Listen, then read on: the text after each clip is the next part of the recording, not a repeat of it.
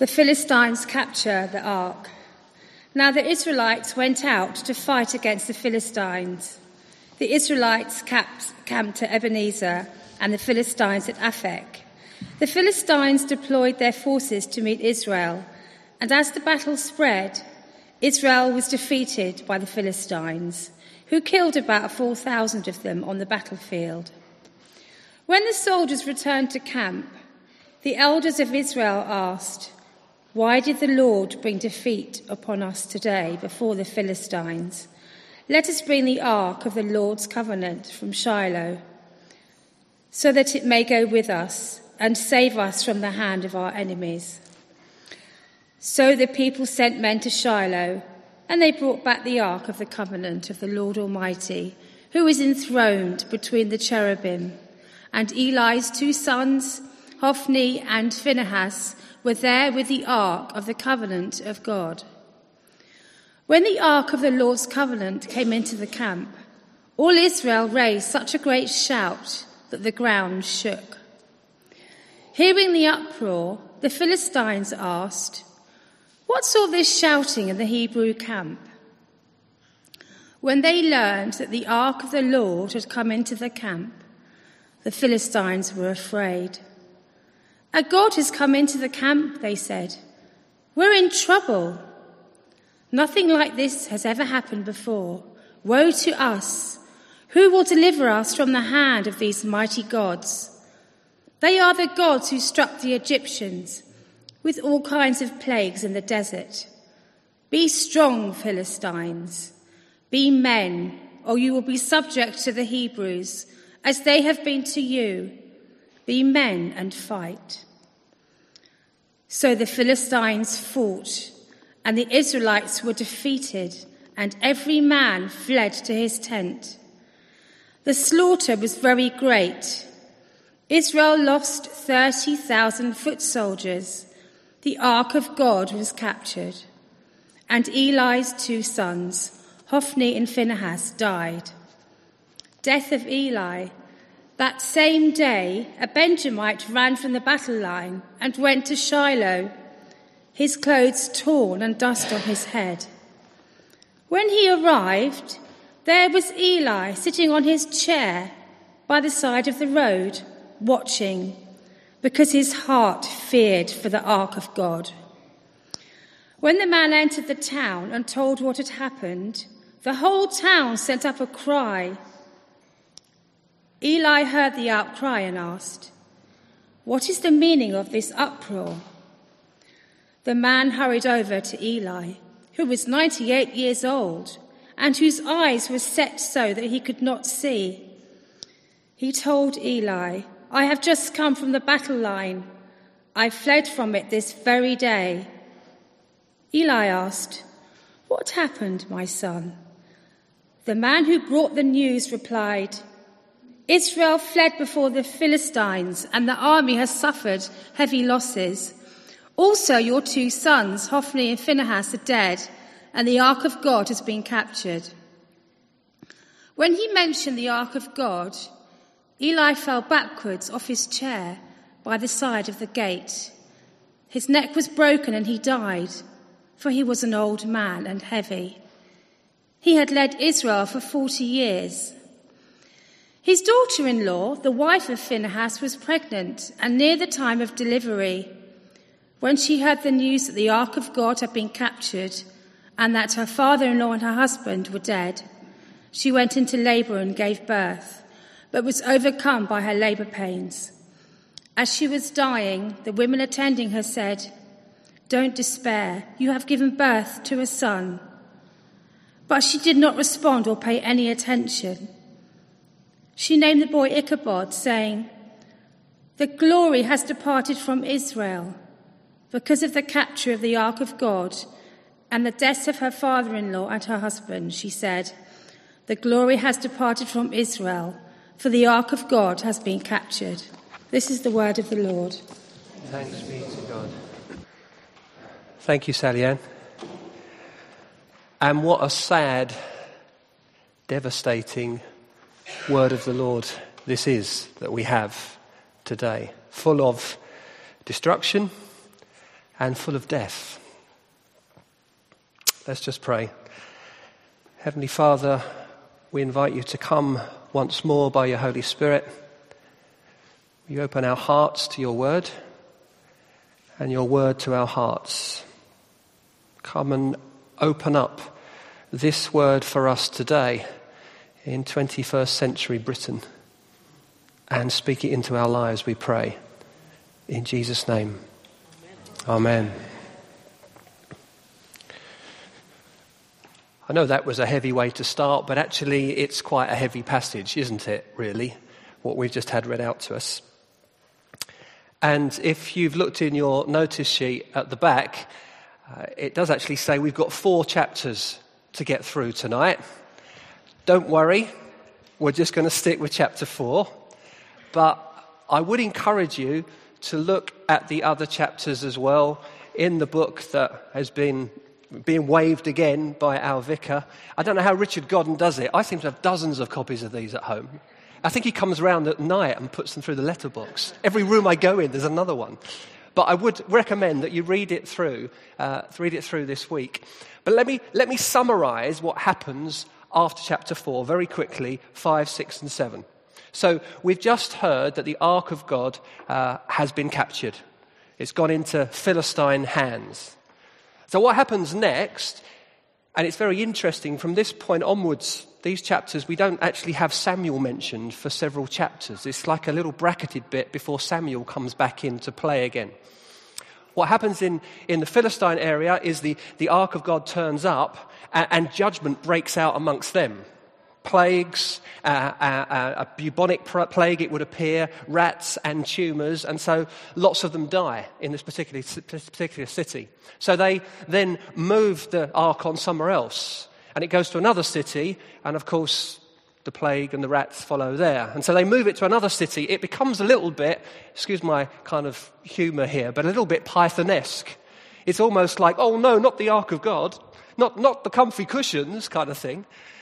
And they do get like that. They kind of say, don't bring it here, don't bring it here, because every time it goes to anywhere amongst those towns, lots of them die. And so eventually they get to the point where they say, we can't deal with this anymore. We may have captured the ark of this God. Let's send the ark back. And so they take two cows and they hitch the, the ark, which is like, like a box that would be normally carried, carried by priests, uh, on a cart behind, and they say, right, let's just let the cows go. And if it goes back to the Israelites, we'll know that this has been the hand of God upon us.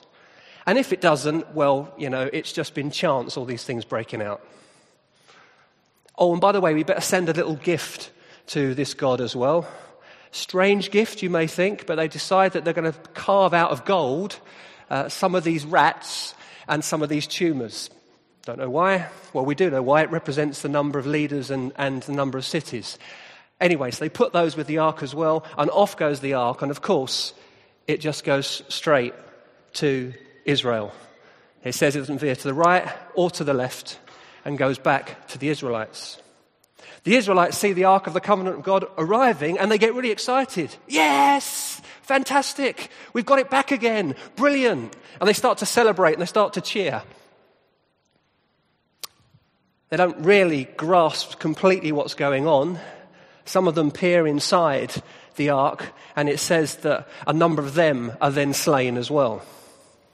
They still seem to be treating the Ark of the Covenant with contempt.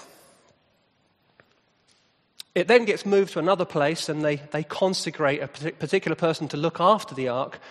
And then we kind of jump ahead 20 years. And it says, after 20 years, the people then return to the Lord. And then Samuel turns up again and he said, You really need to repent.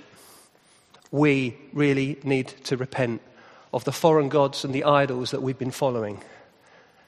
And it's at that point that blessing then starts to come back to the Israelites. That's my little synopsis. Read about it yourselves this coming week with the aid of Richard Godden's book. But let's go back to chapter 4, where it starts to go wrong. And chapter 4 really is just an outworking of the, prof- the prophecies that we've already had in chapters 2 and 3. So we shouldn't really be surprised at what happens here. They lose a battle.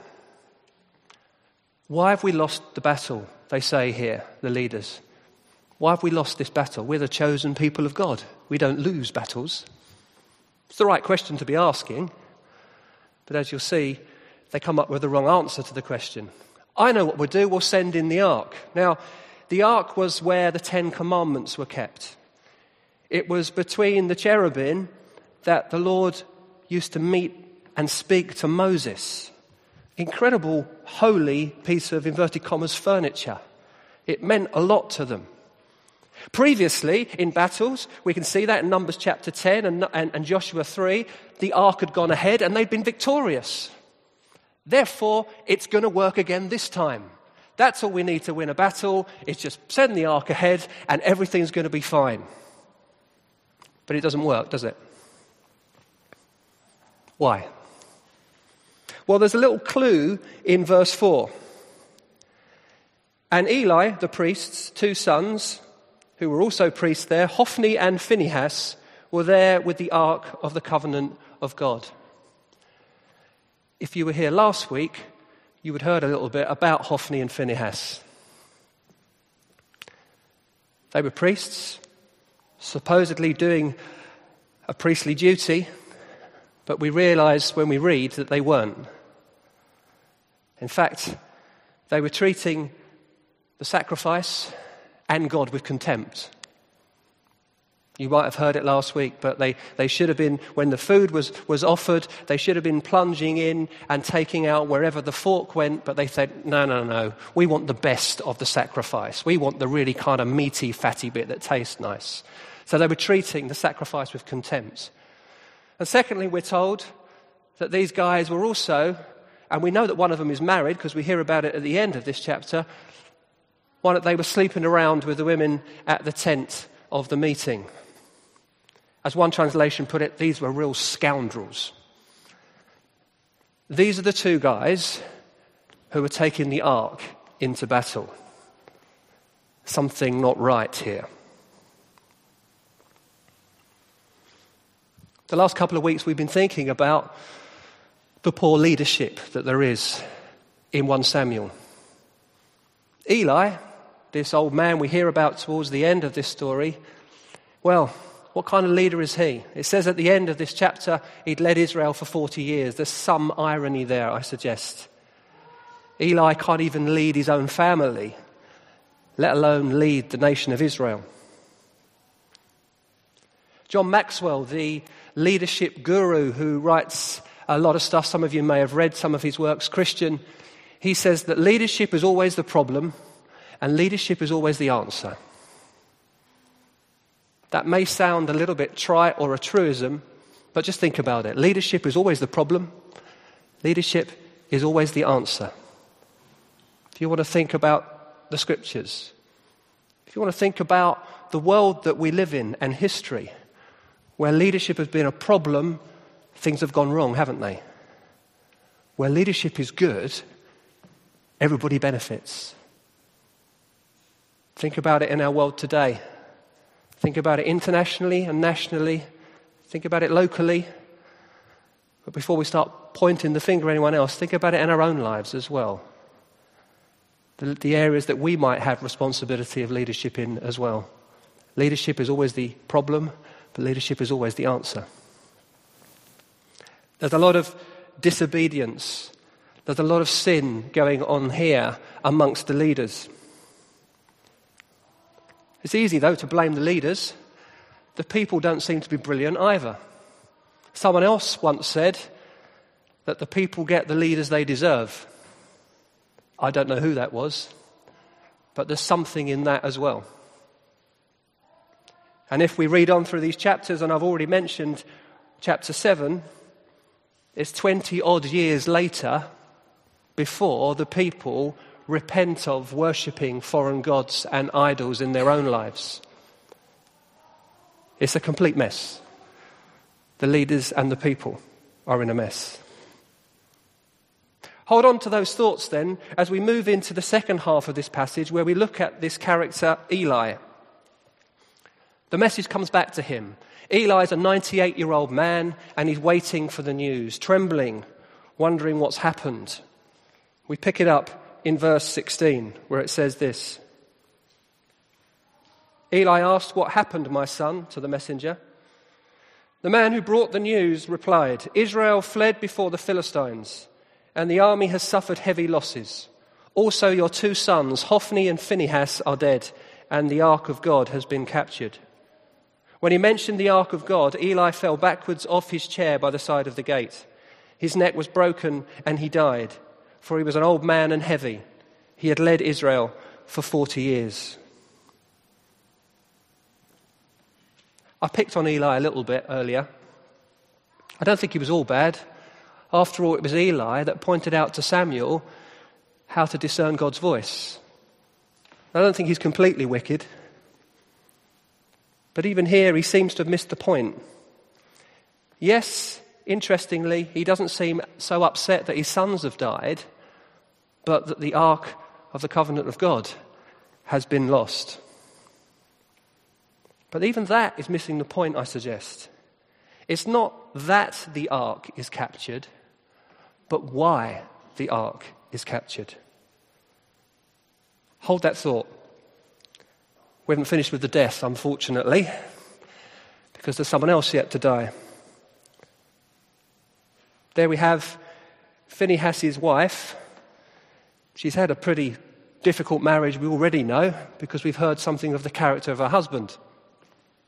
She's expecting, She's pregnant near the time of delivery when she hears the news that the Ark of God has been captured. Her father in law and her husband are dead. She goes into labor and gives birth early. But she's overcome by her labor pains. And as she is dying, the, woman, the, the women attending her say, Don't despair, you've given birth to a son. But she did not respond or pay any attention. She named the boy Ichabod, which means no glory, or where is the glory? Saying, The glory has departed from Israel because of the capture of the ark of God and the deaths of her father in law and her husband. She said, The glory has departed from Israel, for the ark of God has been captured. No glory. Where is the glory? There's a clever little play on words here as well, because we've already read about um, Eli being weighty, very similar word in the Hebrew, meaning weighty and glory. I think it's written perhaps with that in mind. She's a little bit closer than Eli. It's not about the ark, but the glory has departed from Israel. But the glory has departed from Israel not because the ark has been captured. The ark has been captured because the glory had already departed. I'll say it again. The glory has departed from Israel not because the ark has been captured. The ark has been captured because the glory has already departed. We're a chosen people. God is with us. He has chosen us out of all nations of the world. We have the ark with us, with the Ten Commandments in it. Everything's going to be fine. It's not fine, though, is it? The glory has departed because of the sin in the leadership and the sin that is work, at work in the people of Israel, the disobedience, the way that they've turned to other gods and turned away from the true God. The glory is departed because those that should be ministering the sacrifice are sleeping around with people at the tent. Judgment seems to be breaking out in this place. They still have the ark before this, but the ark is the, the sign or the symbol of God's presence. And the people have become more interested in the sign and the symbol than in the presence of his glory.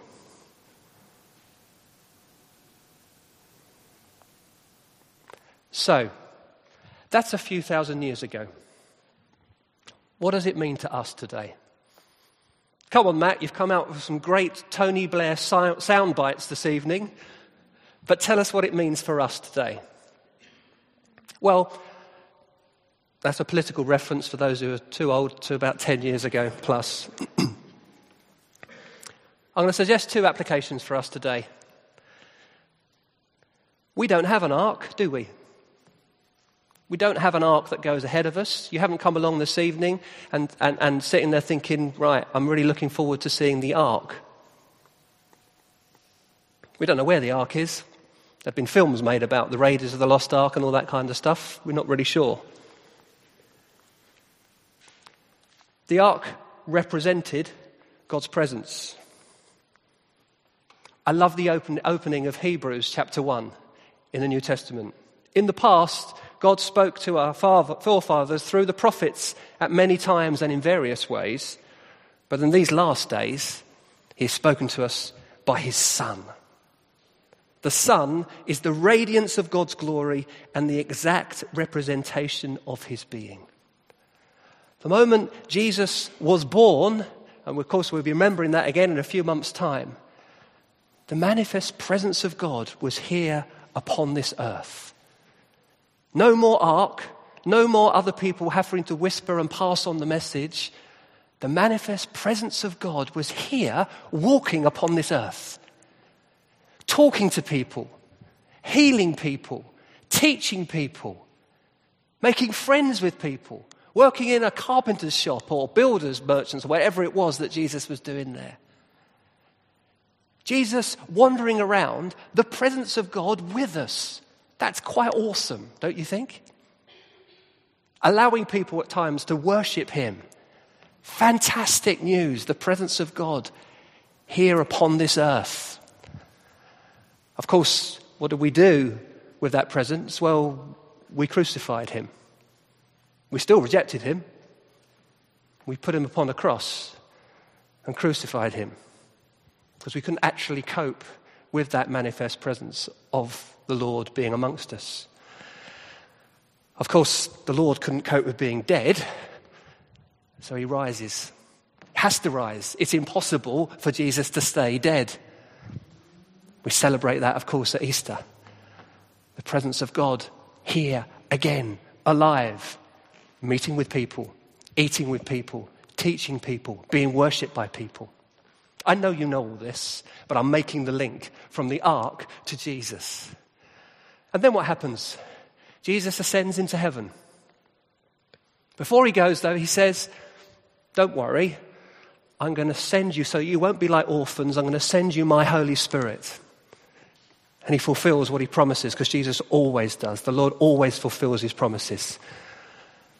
If the Lord has promised anything to you and you're still holding on to it, he always fulfills his promises. People may let you down. The Lord will never break his promises. Amen? Sorry, I got a bit Pentecostal there. Amen, preach it. so the Holy Spirit, we read in Acts, is poured out upon all flesh. The Holy Spirit comes into his church. And of course, personally, what happens at that moment when we are born again, saved, become a Christian, don't care what language you want to use, the Holy Spirit enters us. Now, that is even more awesome than an ark, I suggest. If you are a Christian here tonight, you have God's presence by His Holy Spirit in your life. Wherever you go, whether it's here in church or at work or at school, as a Christian, you've got the presence of God at work in your life. His Holy Spirit.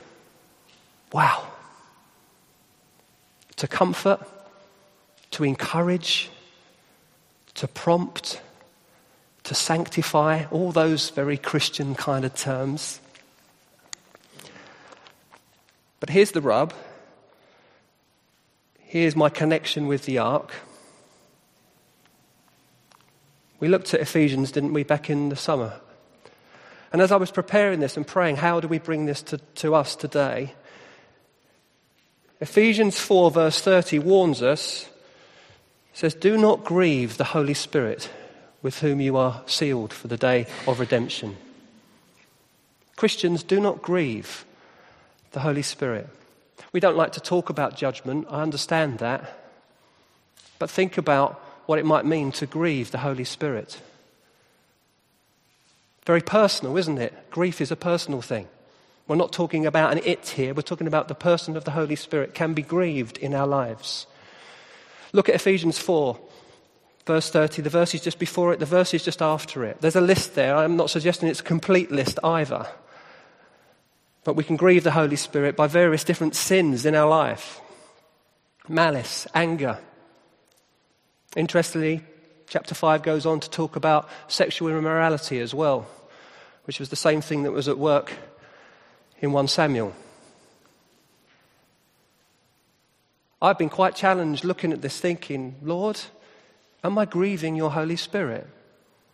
That may sound a heavy word, but we should ask ourselves are we pushing him away, just like the people of Israel did? Of course, there's hope for us. Of course, there's healing for us, just like the people of Israel. If we're convicted of anything, he wants us to come back, back to the cross and be forgiven. But it's a question I suggest we should ask. Am I grieving the Holy Spirit in any way? Paul, when he writes to Timothy, warns of a form of godliness but denying its power. We can have a form of godliness, we can come to church, we can take communion, we can say our prayers, we can read our Bibles, we can have a form of godliness but, but deny its power at work in our lives. That's the individual application I suggest. Let's think about it corporately.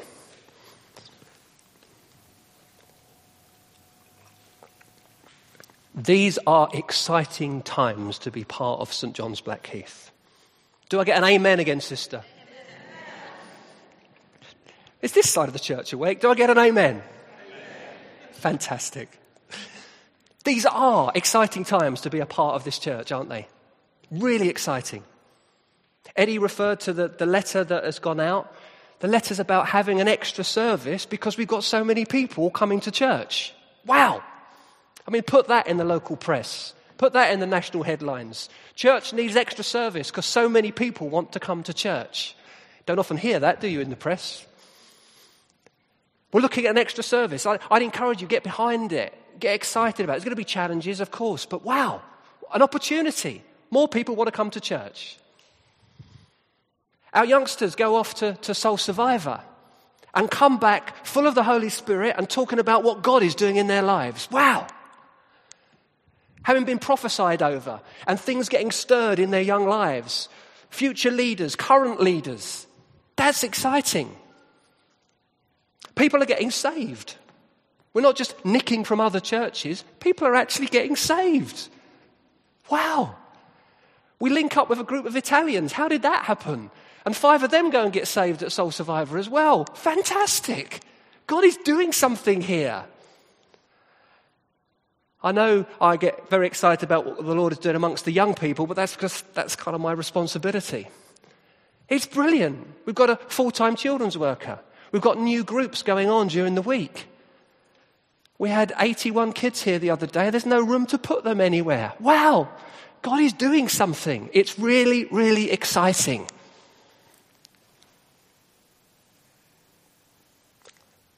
The ark represented God's presence. It was a sign and a symbol of his presence.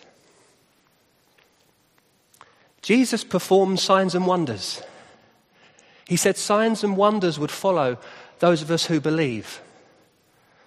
But a sign is a sign, it points somewhere. It points towards Jesus. It points to the Lord. It points to Him. We want the glory to go to Him.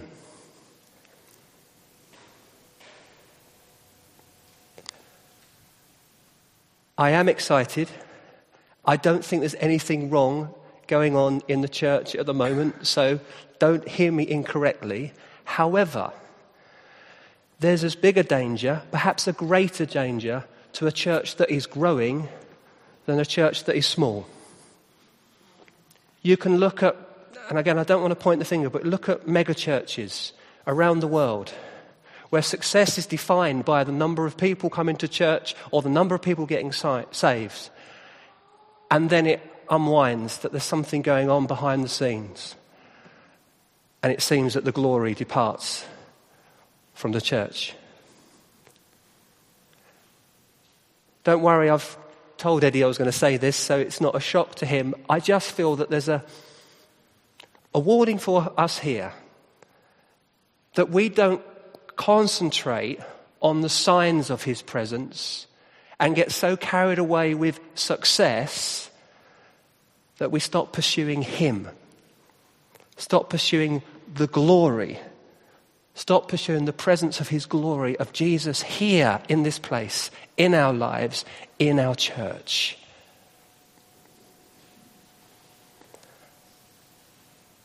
When we come to the communion table in a moment, I'd invite us, and Eddie will pick up on this, just to allow the Holy Spirit to examine our hearts. To examine our hearts personally, ask the Lord that question, not in a heavy way, just let Him speak if there's any way that we are grieving Him. And secondly, let us continue to pursue Jesus, Jesus, Jesus in this place. Whatever success may look like in the future, it's Him and His glory that we're after. Amen.